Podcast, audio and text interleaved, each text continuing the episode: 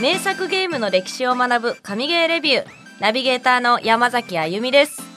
この番組は誰もが知っている名作ゲームの裏話やそのゲームが社会に与えた影響など誰かに話したくなる情報満載のゲーマーのゲーマーによるゲーマーのためのプログラムです。今週はゲームをプレイしてのレビュー会ですのでこの番組の作家さやかさんと一緒にお送りします。よろしくお願いしおます。願いします今回特集するゲームはこちら。史上最高のゲームに認定されたダークソウルこのエピソードが配信している頃にはこのニュースを知っているという方も多いとは思いますが11月24日にイギリスで開催された世界屈指のゲームアワードゴールデンジョイスティックアワードでダークソウルがアルティメットゲームオブオールタイムを受賞。アルティメットゲームオブオールタイムとは史上最高のゲーム作品を決める賞でノミネート作品にはマインクラフトやポケモン GO テトリスドゥームなどの往年の名作が選出されていました。世界初の商業ゲームが登場してから50周年を記念して史上最高のゲーム作品を決めるアルティメットゲームオブオールタイムが今年新設されました。つまりゲームが登場して50年で一番面白い作品がダークソウル。この番組でダークソウルの特集を決めたのが11月8日の企画会議だったのでこんなタイムリーにダークソウルが特集できるの最高ですよね。本当にナイスタイミングでしたね。びっくりしましたうねん。しかもなんか世界の全部のゲームの中でダークソウルがってことでしょ？はいそうです、ね日本のゲームが選ばれるだけでも嬉しいよねやっぱりね。いや本当そうですよね、ダークソウル1位私1位のゲームをやったってことですもんね。うんそうだね。なんかあのそれだけでちょっと誇らしいちょっとこれが誇らしい。1位のゲームかみたいな感じだよね。そうなりますよ。でもこれが1位のゲームかみたいな感じだよね。ちょっとね両方あるんですよね どっちとも言えないね。私たち今日すごいあの辛いテンションでこの収録に挑んでるからね。いや本当そうあの昨日今日これいつも毎週月曜日に収録してて月はい。曜日の午前に撮ってるんだけど、はい。昨日あの解散したのよ2時半夜中の2時半ぐらいかな？2時半ですね。泣きながら解散したのね、はい泣きなもうやめようって言って。もうもう最後の言葉がもうやらなくていいんだ。そんなダークソウルのまあちょっと説明してくださいよ、はい。ちゃん。どのぐらいやったのか今回ね。え初めて。はい。今回やったのがダークソウルの3なんですけど、はい。プレイ時間はあのテレビに向かってた時間は67、はい。7時間なんですけど、はい。多分実際に動かしてたのは45時間ぐらい。あと何？泣いてたの？泣いてたでしょ？もうあ言動ポーズで。と これね。言動ポーズでずっとこう私はどうしたらいいんだろうっていう時間が多くて。あともうやめだやめだっていう時間があのでも一応こう言い訳をしておくと死にゲー初めてなんだよね。初めてです。あのいろんなゲーム含めてももう死にゲーをやるのが初めてなのがダークソウル3そうです。初体験ってことだもんね。はい。すっごいシビア。で何回死んだんでしたっけ？えっとですねその4時間ぐらいではい。30回ですね、あなんかねもっと死んでると思った、最初のプロローグが、うん。あのすんなりいったんですよ。おおチュートリアル？そうなんですうん。あのチュートリアルの,、うん。あの最後の敵がいるんですけど、うんでっかい騎士みたいのがいるんですけど、うん。あいつが出てきた時にあこれ死ぬって思ったんですけど、うん。死ななかったんですよ。だちょっとあれいけるかもと思っちゃった。あいけるって思ったんですよ、うん。いやそう甘いっすね。そんな甘いもんじゃなかった。じゃあ本当にチュートリアルはもうあの分かりやすくこういうゲームですよっていうのが分かるようにあのかちょっと簡単にやっぱりされてる、るんだと思います。あのアクションゲームとか、うん。得意な人は、うんあそこのチュートリアルだけだったらすんなりいけますね。うん私もこうリアルタイム戦闘をずっと得意にしてたんで、うんうんうん。だからいけたけど、うんだけどですよ。だけど、その次のうん。ロスリック広壁っていうところ。はい、一面ですよね、一面です、うん。一面で大半の時間を過ごしました。ね あの一応説明しておくと、えっと、3日間かけてややったんだよね、はい。あゆみちゃんね、はい。でその最後のラストの、まあ、前昨日なんだけど、はい。ちょっと今回あのまずいんじゃないかなと思ってたのあゆみちゃん 病むんじゃないかな。そうそうそうそう。で実際私ダックスをやったことないんだけど、はい。あの仁王をやってたんですよ。うんうんでその前回の前編のダックスの原稿を書いた時にはい。あれ？仁王じゃんと思って。これ仁王じゃん。はいよく、まあ、あの全部死にゲーをやってる人からしてみたらもうやっぱり全ての根源がもうダークソウルだから、はい。そこからそのソウルライクっていう言葉があったじゃないですか。あありました。前回出てきた、はい。だからもうそれに沿って作られてるのが、まあ、死にゲーなんだよね。はい。仁王もその後に作られたものだから私もそのすごい辛さがちょっとわかるわけよ。はい。最初あの本当にあの一面始まったクリボーみたいなやつに2時間とかかかって で同時に買った友達はもう二度とやりませんみたいな去っていき。これこの人生にとってこれ必要この時間みたいな。そこまで行く。その絶望を知ってるから、はい。これはしかもあゆみちゃんねあの自分でこう始めたんだったらともかくやっぱり今回ねこれ収録のためっていうのがあったから、はい。きついんじゃないかなと思って、はい。あのシェアプレイでちょっと見せてって言ったんだよね。そうですね、そば、にいた方がいいんじゃないかなと思って。もうむめちゃめちゃ心強かったです。金曜日の夜中土曜日の夜中ってやっててあの本当心折れまくって、うん。その時にプレイしてる時間よりもうん。言動ポーズしてる時間の方が長かっ 見てて楽しかったよ。こっちはね。た こっちがね。いいいい声で泣くから。もうやだーとか どうし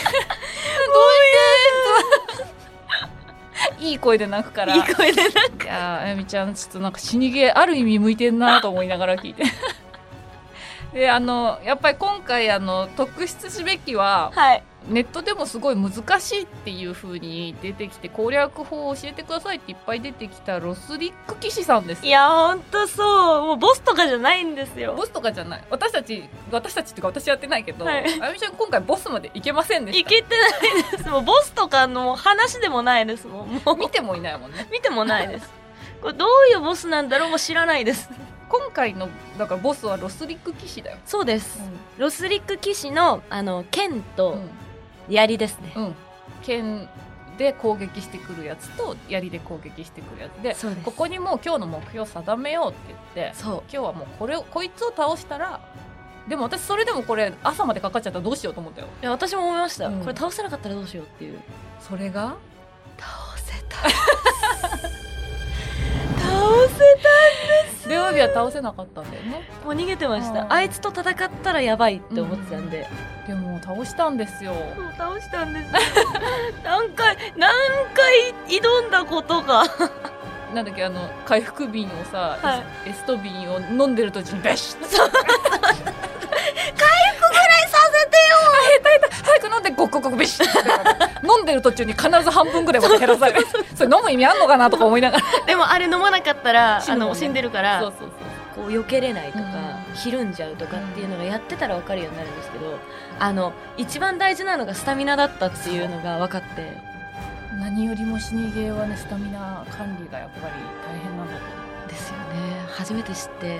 スタミナってちょっとモンハンみたいだなと思ったんですよ、うん。スタミナ走ってたりするとどんどん消費していくじゃないですか、うでもああんな甘々なスタミナじゃいない。やほ本当に。あのあれスタミナなかったらマジで何もできないんですよ。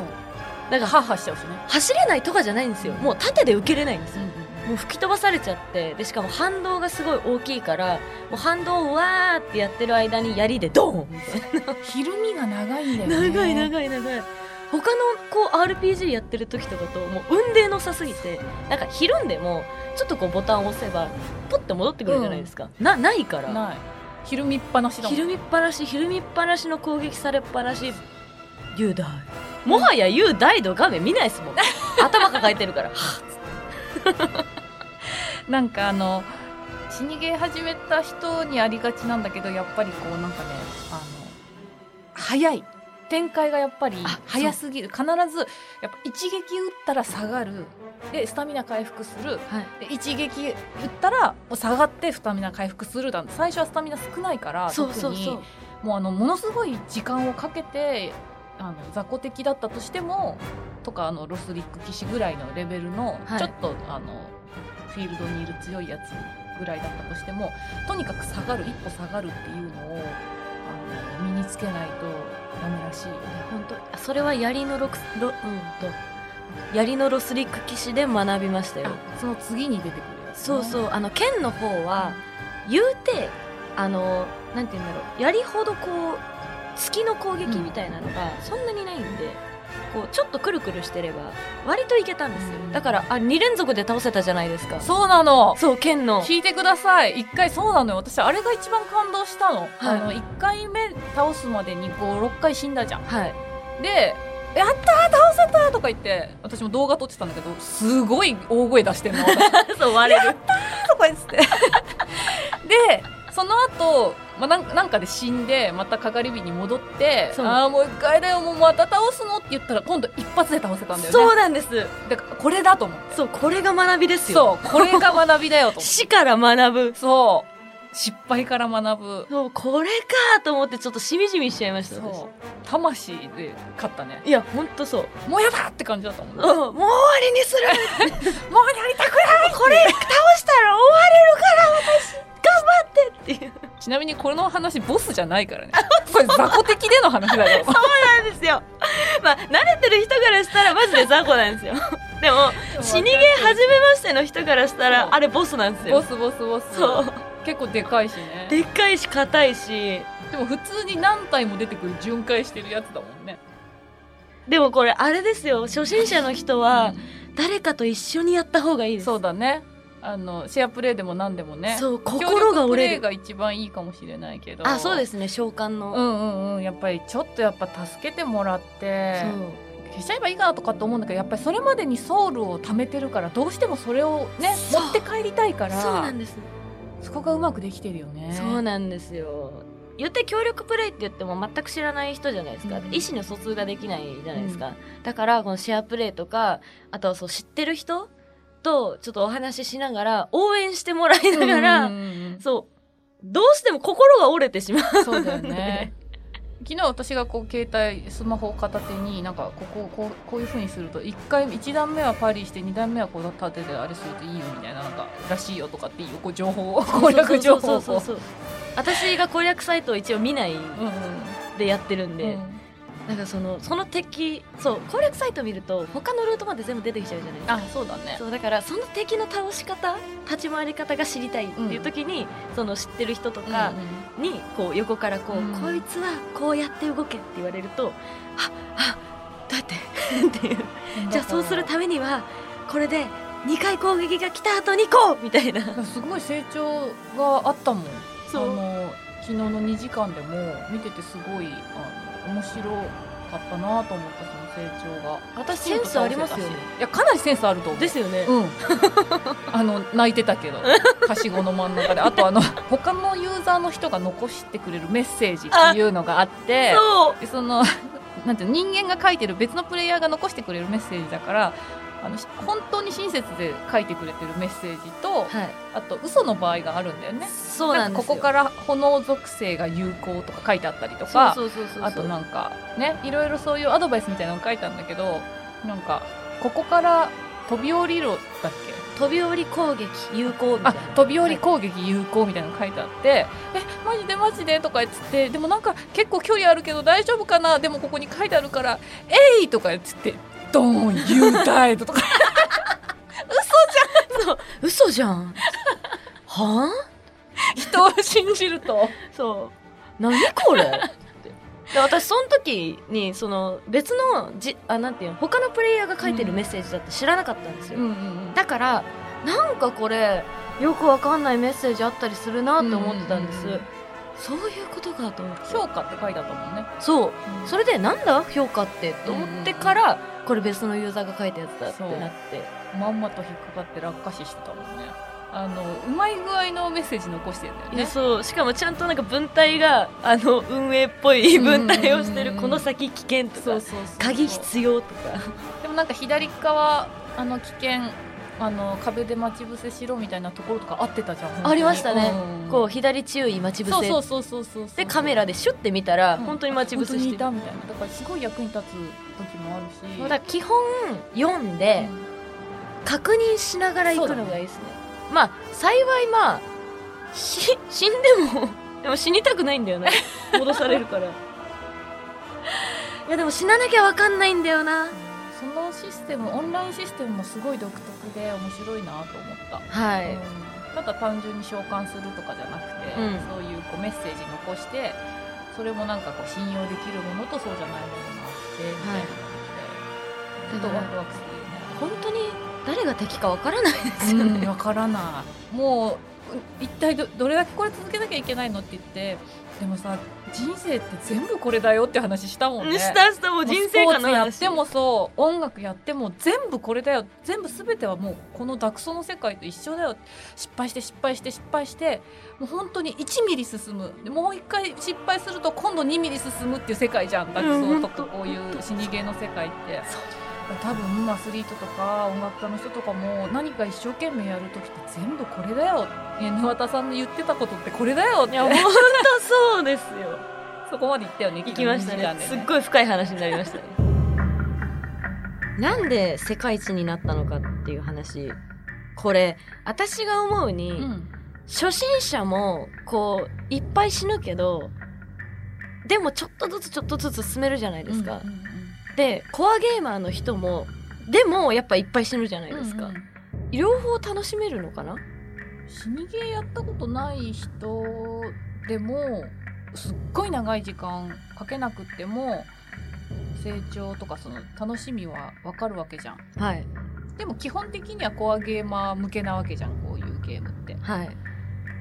このバランスを保つのってとんでもない緻密なバランスあで作られてると思うんだよね、はい。その前回のあの前編のレビューでも書いたんだけど、はい。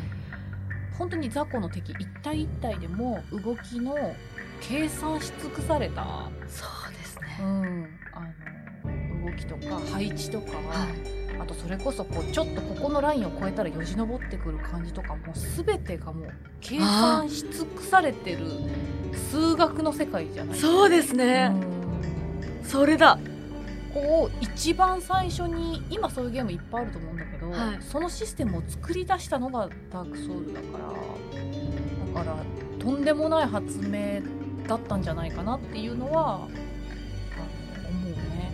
だから世界一なんですね。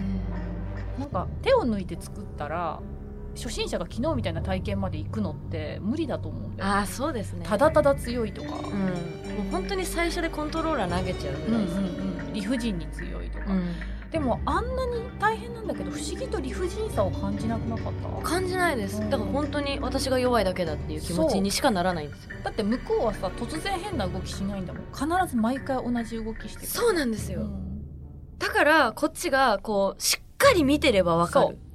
でしっかり対策してさっきの失敗を繰り返さなければうん。勝てるから、だから負けた時にはなんかすごく自分をあの自分が足りなかったんだっていう感情になるから理不尽さが湧いてこないんだよね。でしかもこう先に進むためにそう雑魚敵を倒すじゃないですか、うん。でも雑魚もちょっと油断すると死ぬんですよこっちが、っていうちょっとした心の隙にこうをついてくる、うん。雑魚でも。っていうのがなんかああそうだったっていうこの思い返しというかがコアゲーマーの人でもやっぱこう先を見ちゃうから、うん。道中の雑魚とかってあんまこう眼中になかったりするじゃないですか、でもこういうちょっとした油断でお前死ぬことになるんだよっていうのをがちょっとこうゾッとするうん。感じうんうんがなんかそう自分の、ね、尻を叩くじゃないけど、うん。そうだ私油断しちゃいけない先ばっかり見据えてないでちゃんと一個ずつこう片付けていかなきゃいけないんだ私っていうこう言い聞かせとかがこれこれこそもうなんか人生とかもさっきの話ですけど。人生を考えさせられるよね。そう。ズルできないじゃんダッシュで駆け抜けるのもやっぱり追っかけてくるし。ただ頭を使えばズルはできないけどあの少し楽に攻略することができて。ショートカットとかは。そうそうそうそうそうそう。だからなんかやっぱり作った方はすごいなと思う。あの敵の配置の仕方もここにもう一匹増えてたらもしかしたらユーザーが半分ぐらい脱落してたかもしれないけどっていうようなそのあの、ね、置く数とかも、うん。難易度がないっていうのがすごいよく分かって絶対にイージーとかハードとかでじゃなくてあの難易度しかありえないんだ。ありえない。うん。私がその斧の敵と戦いたくないから駆け抜けたじゃないですか、でその先にルスリック騎士2体いるじゃないいる。か分かってんなって思いました。そう。あここ駆け抜けるやつやっぱいるって思ってたんだっていう。あなんかちょっと大半の人が駆け抜けるよあれは。そうドキッとしちゃって。あもう分かられちゃってるんだそこっていう、うん。なんか自分を見透かされてる心の隙を見透かされてるような気がして。